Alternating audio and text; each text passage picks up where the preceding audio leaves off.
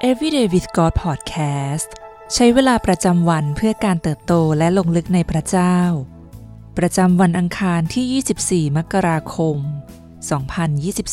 2023 ซีรีส์ The Author of Life พระเจ้าผู้ทรงลิขิตชีวิต วันที่หนึ่งเดจาวู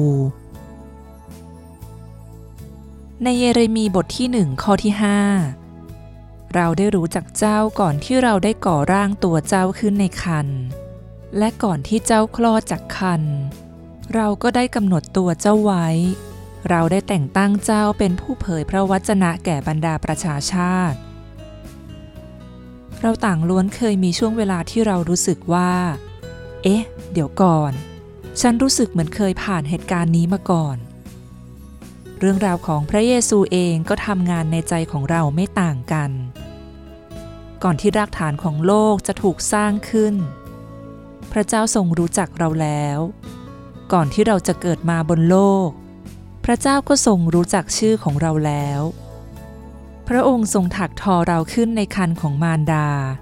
ไม่เพียงแค่นั้น แต่พระองค์ยังทรงสลักเรื่องราวของพระเยซู ลงในหัวใจของเราไว้ก่อนแล้ว และเมื่อเราได้ยินเรื่องราวและข่าวประเสริฐของพระองค์ เราจึงรู้สึกเชื่อมต่อเหมือนกับเหตุการณ์เดจาวู หรือความทรงจำในวัยเด็กอันแสนเลือนราง หัวใจของเราที่ได้รับถ้อยคำของพระเยซู บัดนี้ได้ตื่นขึ้นจากการหลับไหลไม่ได้สติแล้ว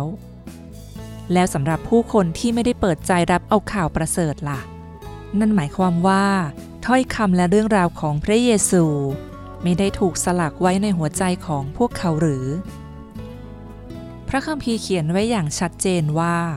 พระวจนะของพระเจ้าได้รับการสลักไว้ในจิตใจของมนุษย์ทุกคน ในโรมบทที่สองข้อที่ 15 บอกเราว่า เขาแสดงให้เห็นว่าหลักความประพฤติที่เป็นไปตามธรรมบัญญัติ นั้นมีจารึกอยู่ในจิตใจของเขา และมโนธรรมก็เป็นพยานของเขาด้วยความคิดขัดแย้งต่างๆของเขานั่นแหละ จะกล่าวโทษตัวเขา หรืออาจจะแก้ตัวให้ก็ได้ ไม่ว่าบุคคลที่ปฏิเสธข่าวประเสริฐนั้นจะยอมรับหรือไม่ แต่มโนธรรมและจิตสำนึกของพวกเขา ก็ได้รับการเป็นพยานเรียบร้อยแล้ว ความคิดของพวกเขาที่มีต่อศาสนาคริสต์อาจมีชัยเหนือการยอมรับในข่าวประเสริฐ หัวใจของพวกเขาอาจแข็งกระด้างและจิตใจของพวกเขาก็ด้านชา ในหนึ่งทิโมธีบทที่ 4 ข้อที่สองการน่าซื่อใจคดของคนที่พูดโกหก คือทำไปทางรู้ๆเหมือนอย่างกับเอาเหล็กแดงนาบลงไปบนจิตสำนึกผิดชอบของเขา แต่อย่างไรก็ตาม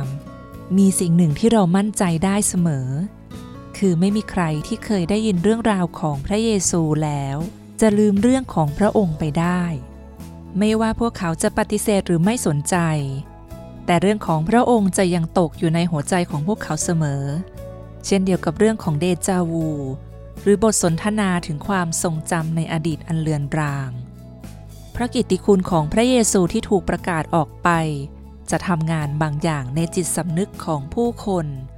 อย่างมิอาจย้อนคืนได้เสมอ สิ่งที่ต้องใคร่ควรในวันนี้ ลองใช้เวลาสักครู่เพื่อใคร่ควรพระธรรมโรมบทที่สองข้อที่ 15จำไว้ว่าพระเจ้าทรงได้สลักพระคำของพระองค์ ไว้ในหัวใจของทุกคนที่เราได้พบเจอทุกวันนี้เช่นกัน ในโรมบทที่สองข้อที่ 15 เขาแสดงให้เห็นว่าหลักความประพฤติที่เป็นตามธรรมบัญญัตินั้น มีจารึกอยู่ในจิตใจของเขา และมโนธรรมก็เป็นพยานของเขาด้วย ความคิดขัดแย้งต่างๆ ของเขานั่นแหละ จะกล่าวโทษตัวเขา หรืออาจจะแก้ตัวให้ก็ได้ ให้เราอธิษฐานด้วยกันค่ะ พระเจ้าที่รัก เราขอบคุณพระองค์ผู้สร้างเราขึ้นด้วยความรัก ผู้ทรงมีเราในพระทัยตั้งแต่เริ่มต้นแผนการแห่งการทรงสร้าง เราขอบคุณที่วันนี้ ไม่มีสิ่งใดที่อยู่นอกเหนือน้ำพระทัยของพระองค์เลย ขอทรงนำเราให้ได้เชื่อและวางใจ ในการงานของพระองค์ เมื่อเราประกาศความรักและข่าวดีเรื่องพระองค์ขออย่าให้เราพึ่งพากำลังของเราเอง ให้เราฝากความกังวลใจและการตอบสนองของผู้คนรอบข้าง ไว้ในพระหัตถ์ของพระองค์ เราอธิษฐานในพระนามพระเยซู เอเมน